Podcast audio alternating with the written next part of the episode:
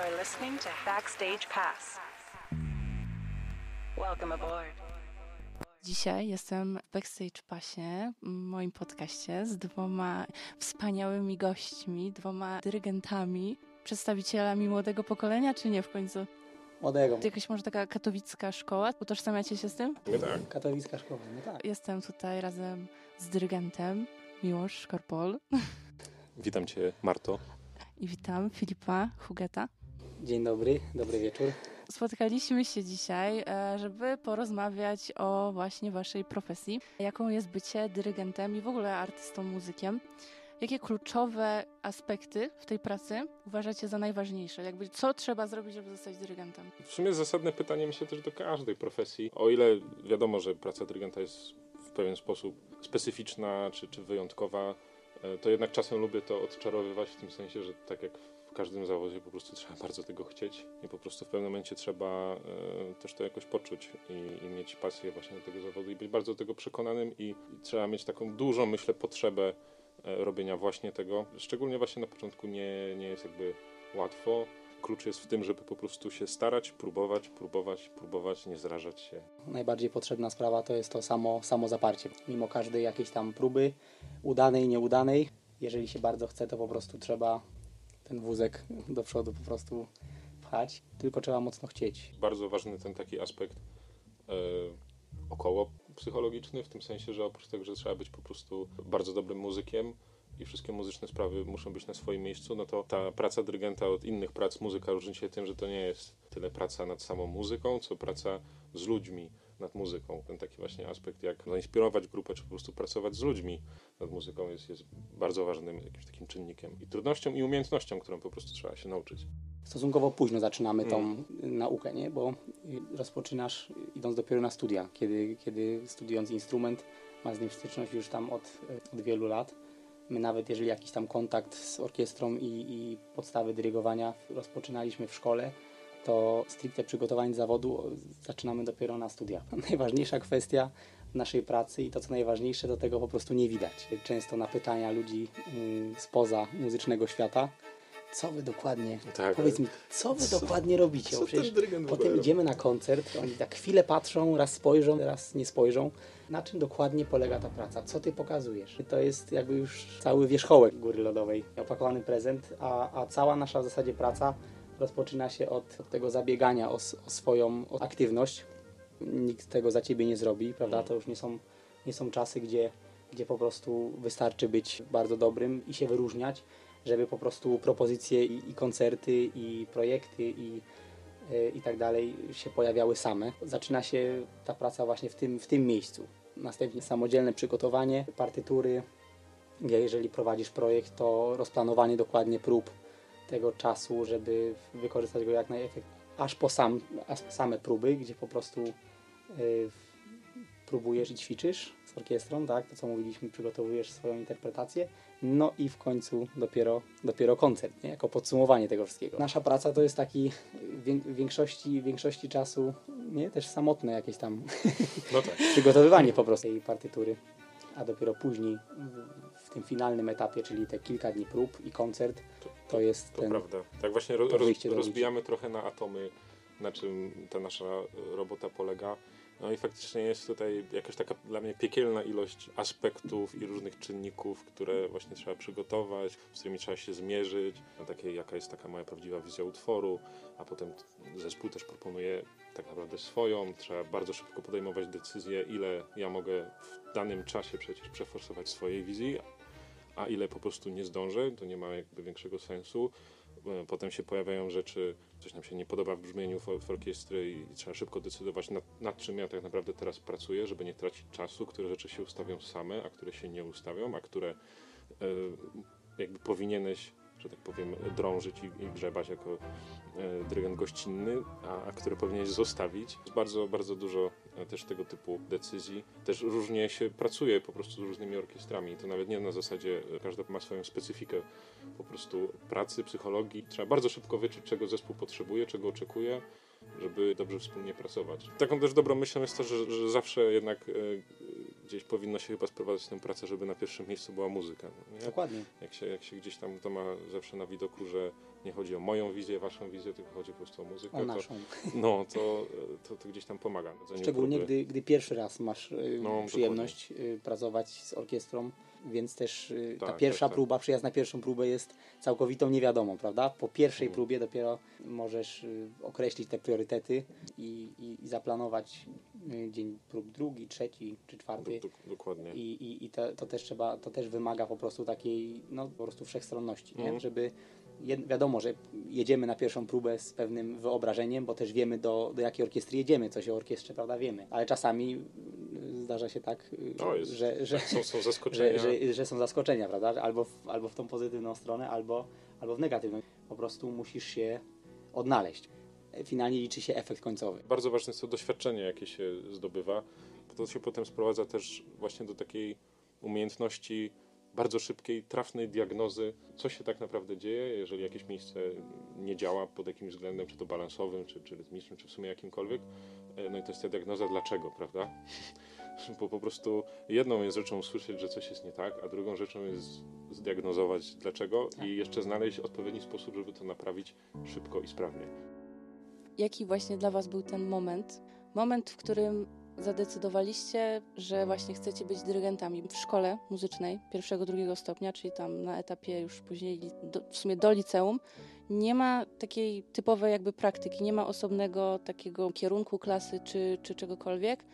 Jak to się stało, że w ogóle wy podjęliście tą decyzję, że chcę być dyrygentem, idę na te studia, nie kontynuuję na przykład, nie wiem, bycia tylko instrumentalistą, ale chcę czegoś więcej. Ja miałem tą okazję, że w naszej szkole, liceum muzycznym imienia Karola Szymanowskiego w Katowicach, w drugim stopniu była pani profesor Felicja Bieganek, którą z tego miejsca serdecznie pozdrawiam, jeżeli by, nas, jeżeli by do nas dotarła i, i nas słuchała, która prowadziła fakultet z dyrygowania i gdzieś tam na etapie jeszcze lat gimnazjalnych, później liceum, yy, po prostu na ten fakultet z czystej ciekawości się wybrałem. I, I to wyglądało tak, że pani profesor prowadziła orkiestrę smyczkową i uczniowie, którzy przychodzili do pani profesor na fakultet, mieli okazję, żeby przed tą orkiestrą już pierwszy raz stawać, poprowadzić fragment próby. Y, Z każdym rokiem chodzenia na fakultet z dyrygowania y, czułem, że po prostu idzie mi to coraz lepiej, sprawia dużo więcej przyjemności, a powoli pasja do samodzielnego dopracowywania utworów na skrzypcach po prostu siłą rzeczy malała. No i później egzaminy wstępne, prawda? Gdzie też zdawałem na oba kierunki, i na skrzypce, i na, na dyrygenturę. No i później ta najważniejsza decyzja, bo dostałem się na oba, żeby po prostu jednak poświęcić się jednej rzeczy. Nie? Dzisiaj z perspektywy czasu wiem, że to była bardzo dobra decyzja, że nie, nie studiowałem równolegle dwóch kierunków. A Miłosz, kiedy zaczynałeś? To było gdzieś koło 16-15 roku życia. Jak byłem w szkole popołudniowej na fortepianie Gdzie się uczyłeś? W Gliwicach, w swojej szkole muzycznej imienia Ludomira Różyckiego w Gliwicach, w klasie fortepianu pani Joanny Wójcik, którą z tego miejsca też chciałem bardzo serdecznie pozdrowić. U mnie wzięło się, myślę, to z takiego dosyć prostego powodu, absolutnej w pewnym momencie fascynacji muzyką e, symfoniczną, orkiestrową. To był też taki kryzys na fortepianie w tym sensie, że zaczęło mnie nudzić jego brzmienie Mocne słowa. mocne słowa. Nie, jakby, jakby fortepian to jest wspaniały instrument, cały czas lubię grać i jest to jakby oczywiście narzędzie, no teraz to jest głównie narzędzie po prostu pracy. No, fortepian jednak, nie licząc oczywiście jakiejś preparacji, no jest ograniczony w tym sensie, że jest tyle gatunków, tyle stylów, ale na koniec dnia to jest wciąż uderzenie e, moteczka o strunę. Poza to się za wiele nie wychodzi. To jest jakby jeden instrument, prawda, z jednolitym brzmieniem. A, a w takiej orkiestrze, no to tak matematycznie można sobie szybko było zdać sprawę, jest jeden instrument, drugi, trzeci, czwarty, różne sekcje. Jakby ta ilość kombinacji barw, kolorów jest tak nieprzemierzenie większa. No to jest ocean, czy morze barw. Także zacząłem się tym interesować, e, wkręcać i po prostu sprawdzać, czy ja się w ogóle do tego nadaję. Więc wybrałem się w pewnym momencie na dni otwarte w Akademii Muzycznej. Udało mi się chodzić na takie zajęcia przygotowawcze, właśnie sprawdzając, czy ten zapłon nie jest po prostu jakiś płonny, czy ja w ogóle nadaję się do tego, wiem z czym to się je i tak dalej. No i ten płomień cały czas gdzieś tam się tlił, palił i tak dalej. No i poszedłem na egzamin wstępny, dostałem się. No i siedzimy tutaj dziś. Jakiego rodzaju to były utwory albo kompozytorzy, którzy zainspirowali cię, że to jest jednak ciekawsze niż fortepian? Oczywiście Beethoven zawsze był jakąś taką ważną postacią, natomiast to był na pewno też okres, gdzie klasyczna, romantyczna, e, ale, ale neoromantyczna w zasadzie symfonika Rachmaninowa, te Mhm. szerokie frazy, prawda? No, No tak. Można sobie wyobrazić 16-letniego Miłosza, który po prostu uwielbia te szerokie, rosyjskie, romantyczne frazy. A na fortepianie też bardzo dobre są utwory tego kompozytora, Tak, też takie Ja, właśnie ja myślę, że to jest... y, No, powiązane może? No, dokładnie, bo Rachmaninowa też wtedy uwielbiałem. Myślę, że jeszcze Prokofiew tutaj e, robił na mnie wrażenie. Ale, ale zdecydowanie Be- Beethoven, Rachmaninow w tamtym momencie, no to były jakieś takie, no oczywiście bardzo typowe postaci, Mhm. ale tak to było. A ty Filip, chciałbyś kogoś wymienić z takich pierwszych jakichś inspiracji? U mnie to zawsze był jakiś tam, nie tyle co kompozytor i jego język, ale na pewno jakieś tam poszczególne mm, utwory. Uwielbiałem przepych, jak jest dużo i głośno, więc gdzieś tam w latach szkolnych pamiętam jakąś większą fascynację e, Verdi i jego Requiem. Specjalnie podaję po prostu takie tak zwane strzały, nie? Requiem Verdiego, Święto Wiosny, Piąta Symfonia Beethovena, czwarty Brahms, jeśli chodzi o te długie No. frazy, o których No, wspomniałeś. tak, tak, tak. Gdzieś tam zawsze też Brahms, nawet zaczynając studia i rozpoczynając przygody z, dyryg- z dyrygenturą, to już były takie utwory, gdzie po prostu jest się już na tyle z nimi osłuchanym, już się, już się zna ten utwór, prawda? Jakoś tam głębiej. Jak uważacie? Czy to, że jesteś miłość pianistą, ty jesteś skrzypkiem, czy to ma jakieś znaczenie, czy to jakoś wpływa na was jako dyrygentów? Czy jakby ważne jest to, jakim, jakimi byliście i jakby nadal jesteście instrumentalistami? Na pewno. Każdy dyrygent jest instrumentalistą, prawda? Jakby ten fortepian jest zawsze u nas tym, tą podstawą i jest, jest obowiązkowy, bo jest potrzebny. Mamy wszyscy fortepian yy, na, na studiach, mamy czytanie partytur. Natomiast każdy instrument ma swoje zalety, które można przekładać na swój styl pracy z orkiestrą już, nie? Inaczej na partyturę patrzy i zaczyna się jej uczyć pianista, inaczej skrzypek, inaczej pewnie perkusista. I myślę, że nie ma, że tak powiem, złych i dobrych instrumentów do bycia Dokładnie. dyrygentem, tylko po prostu no, jest zawsze wtedy inaczej.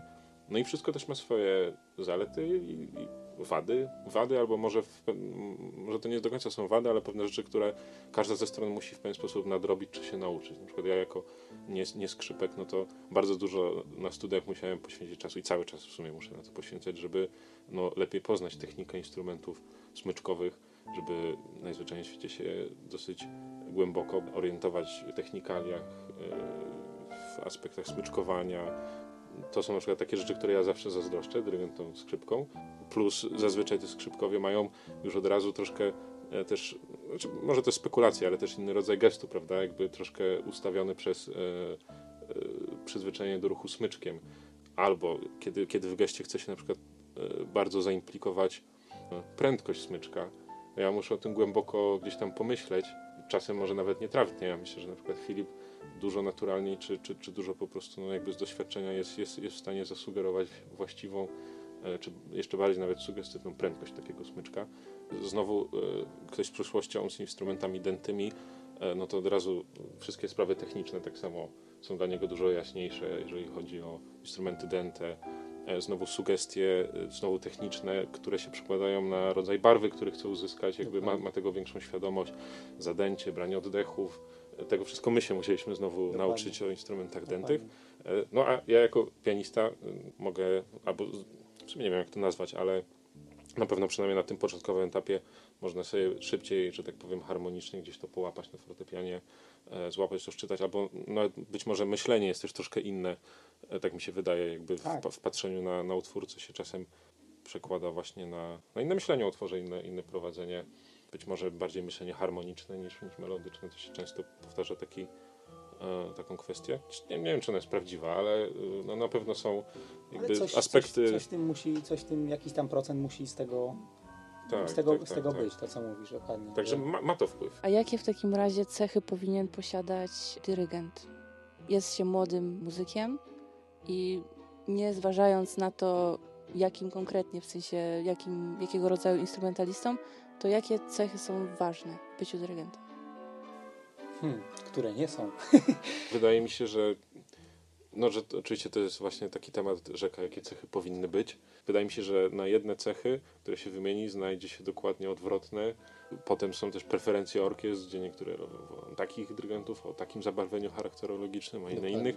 Y, Ale, ale wydaje mi się, że jest jedna cecha wspólna, czyli głębokie przekonanie, że wiem, co e, jakby robię i wiem, co, czego chcę i czy, co chcę osiągnąć od zespołu i nad czym pracuję, czyli po prostu duże, y, to nawet nie chodzi o pewność siebie, tylko o pewność po prostu tego, y, do czego się dąży i, i co robi, bo, bo jak tylko zespół wyczuje, że gdzieś Tak. się nie wiadomo, w którą stronę idzie, albo że dyrygent nie jest przekonany do, do, do swoich pomysłów, to, to na pewno nie jest pożądana cecha. Zdrowe po prostu zdecydowanie i, i znalezienia właśnie z orkiestrą wspólnego kierunku, wspólnej po prostu drogi. A co uważacie na przykład o kompozytorach, którzy zabierają się za dyrygowanie? Czy to właśnie te wartości, czy tam właśnie cechy, teraz opisaliście taką sytuację, w której teoretycznie to powinno zadziałać, ale z jakiegoś powodu często tak na przykład nie jest. Niektórzy po prostu to zrobią dobrze, a niektórzy zrobią to średnio. To nie, że właśnie podsumowuję jakby wszystkich kompozytorów, ale kiedyś mi wpadł taki cytat. Kompozytor no, najlepiej wie, jak chce, żeby coś zabrzmiało, ale niekoniecznie wie, jak sprawić, żeby to tak zabrzmiało. I, i to jest ta kwestia, czy, czy jakby jest, jest w stanie na, na tyle czy poprowadzić właśnie zespół, czy dać odpowiednią właśnie uwagę, czy to, co wcześniej mówiłem, zdiagnozować, dlaczego coś nie brzmi jak, e, jak chcę, żeby brzmiało. I jakby po prostu technicznie, dyrygencko, czy pod względem e, po prostu sugestii dla orkiestry. Myślę, że to, to jest najczęstsza problematyka, ale to jest moja ocena. Tych powodów jest na pewno wiele i u każdego kompozytora pewnie różne. To jest to, co, to, co mówiłeś o tym, nie braku kompetencji, ale właśnie braku doświadczenia. To jest, o, o, No, o, to to, jest to jest doświadczenie o którym mówiliśmy. Nie? tak, jak, tak, tak. jak coś uzyskać z tego wielkiego organizmu, jakim jest orkiestra. E, no więc tych powodów, powodów jest mnóstwo. Pewnie to jest jakiś tam jeden z główniejszych. No i pewnie względy finansowe. Humorystycznie kończąc No tak. ten, ten temat. Powiedziałeś coś o doświadczeniach, to może już y, przejdziemy do Waszych indywidualnych właśnie doświadczeń. Jakie są Wasze dotychczasowe osiągnięcia, w sensie co robicie na przykład y, po studiach? Czy szybko przechodzi się, wiecie, od razu do, do rzeczy, czyli masz już kontakt z jakąś orkiestrą, czy to sami musieliście zainicjować? Jak to po prostu wygląda i co dotychczas jakby udało Wam się zrobić? Kwestia jest taka, że te, nazwijmy to, kariery rozwijają się w bardzo różny sposób, bo faktycznie niektórzy już w trakcie studiów czy zaraz po mają potężne gdzieś tam zastrzyki. U niektórych się to rodzi wolniej, ale bardzo różnie bywa i według mnie jakby no, nie, nie, nie świadczy o, o poziomie, bo po prostu ten, ten, ten świat, tak jak Filip mówi, trzeba bardzo zabiegać i tak dalej. To są bardzo różne ścieżki. Mogę tak powiedzieć, że my z Filipem mamy całkiem szczęście, Tak, że e, mamy, mamy po prostu kontakt z e, po prostu żywymi muzykami, orkiestrami, co nam daje właśnie szansę na zdobycie tego doświadczenia i, i, i rozwoju. To, jest też taki duży paradoks, że e, no, wymaga się od nas tego, tego doświadczenia, ale my je gdzieś musimy zdobyć. W jakich projektach uczestniczyliście jako dyrygenci? Czy to w trakcie studiów, czy po studiach? Ja myślę, że miałem sporo też właśnie szczęścia, bo w trakcie studiów miałem, miałem dużo okazji do e, zdobywania doświadczenia i dyrygowania, czy to na warsztatach z, z Filharmonią Śląską, czy, czy z Śląską Orkiestrą Kameralną, w różnych, ró- bardzo różnego rodzaju projektach e, studenckich. Trafiły się jakieś okazje koncertów z Filharmonią Zielonogórską, jakby takie, takie rzeczy się trafiały już na studiach i one były bardzo, bardzo pomocne. Oczy, oczywiście prowadzenie prób e, Akademickiej Orkiestry Symfonicznej, e, które nam, bo to w sumie i ja i Filip też tak e, miał, miał taką okazję dzięki naszemu profesorowi. I to były też potężne, myślę, doświadczenia, żeby żeby właśnie wielką taką orkiestrę wskoczyć i sprawnie poprowadzić próbę. W, tym sezonie udało mi się e, być jednym ze właśnie stypendystów programu Dyrygent Rezydent Narodowego Instytutu Muzyki i Tańca i jestem dyrygentem rezydentem w Operze Krakowskiej. Jestem też dyrygentem gościnnym w e, Teatrze Muzycznym w Chorzowie. Serdecznie zapraszam, to jest fantastyczna energia. E, Czasem z Akademią Nosprów współpracuję. No i to najświeższe info to właśnie udało mi się zdobyć taką pozycję asystenta dyrygenta w Drezdeńskiej Uniwersyteckiej Orkiestrze na, na ten sezon. te pierwsze doświadczenia, o których wspomniałeś, jeśli chodzi o kontakt z orkiestrami już na studiach, czyli Filharmonia Śląska, Śląska Orkiestra Kameralna podczas y, warsztatów, i Zresztą możemy koncertów. pozdrowić Śląską Orkiestrę Dokładnie. Kameralną, bo Śląska to było wiele Kameralna. projektów. Dokładnie, orkiestra. dokładnie. To na pewno bardzo cenne doświadczenie. Mnie też y, bardzo dużo dały moje dwa wyjazdy na program Erasmus, którego skorzystałem dwukrotnie na pierwszym stopniu studiów, gdzie jechałem studiować na Łotwę, do Rygi, gdzie poznałem całkowicie inny model, model pracy, model nauki i drugi wyjazd na piątym roku studiów, czyli na drugim roku magisterskim do Estonii, do Talina. Całkowicie inna kultura, inny rodzaj pracy, inny profesor, całkowicie inne doświadczenia. Ja też byłem już na innym etapie, ostatni rok studiów i podczas tego roku studiów w sezonie artystycznym 2021-2022 miałem swoją pierwszą taką poważniejszą pracę. Program dyrygent rezydent. Byłem wtedy rezydentem w Orkiestrze Muzyki Nowej, której, której szefem i dyrektorem artystycznym jest nasz profesor Szymon Dywalec, którego też z tego miejsca Serdecznie pozdrawiam. serdecznie pozdrawiamy, bo jeszcze profesora okazji pozdrowić nie było. No i teraz też podobnie jak, jak Miłosz, jestem gościnnym dyrygentem w teatrze, w teatrze rozrywki w Chorzowie. Prowadzę Polską Orkiestrę Młodzieżową w Bytomiu jestem dyrygentem, rezydentem w tym roku po raz drugi i mam okazję pracować z Orkiestrą Smyczkową z Archetti, Orkiestrą Kameralną Miasta Jaworzna. Dużo padło tutaj nazw instytucji takich e, lokalnych i chciałam się zapytać, e, jak oceniacie to miejsce? Ja, ja uważam, że w sumie Śląsk, szczególnie Katowice i okolice, no bardzo stoją muzycznie i, i wydaje mi się, że jednak dzieje się bardzo dużo i, i to na takim absolutnie no, najwyższym, najwyższym poziomie, myślę nie tylko na skalę Polski, ale, ale to jest, y, jakby, myślę, że bez przesadyzmu, myślę, że wiele projektów, po prostu europejski, nawet światowy poziom. Zeszły rok, czyli mój, mój, mój dyplomowy rok też był taki y, no, wyjątkowy pod tym względem, że rezydująca w Katowicach orkiestra Maso, a teraz Nuso, z nią się udało nawiązać dosyć ścisłą współpracę w pewnym momencie i e, mieliśmy z nimi naprawdę szereg warsztatów, koncertów, e, no i pod względem takim rozwojem dyrygenckim to, to, to są nieocenione jakby doświadczenia i to był w, takim stopniu, jakby mieliśmy warsztaty, to nigdzie nie było w, Polsce w, w takiej ilości. Takie rzeczy się zdarzają, natomiast pod takim ogólnym względem Katowice jako miejsce jest po prostu dobrym pod względem właśnie rozwojowym, bo są świetne instytucje, jakby prężnie, prężnie działające, oczywiście NOSPR, Filharmonia Śląska, Śląska Orkiestra Kameralna. Może nie chcę tak wy, wymieniać, ale to są naprawdę bardzo cenne zespoły, do których po prostu przyjeżdżają też świetni artyści, świetni dyrygenci. Y, I na tym też myślę polega rozwój, żeby po prostu słyszeć dobre orkiestry, obserwować dobrych dyrygentów. Y, To jest w sumie też nasze ćwiczenie tak naprawdę, że się Tak.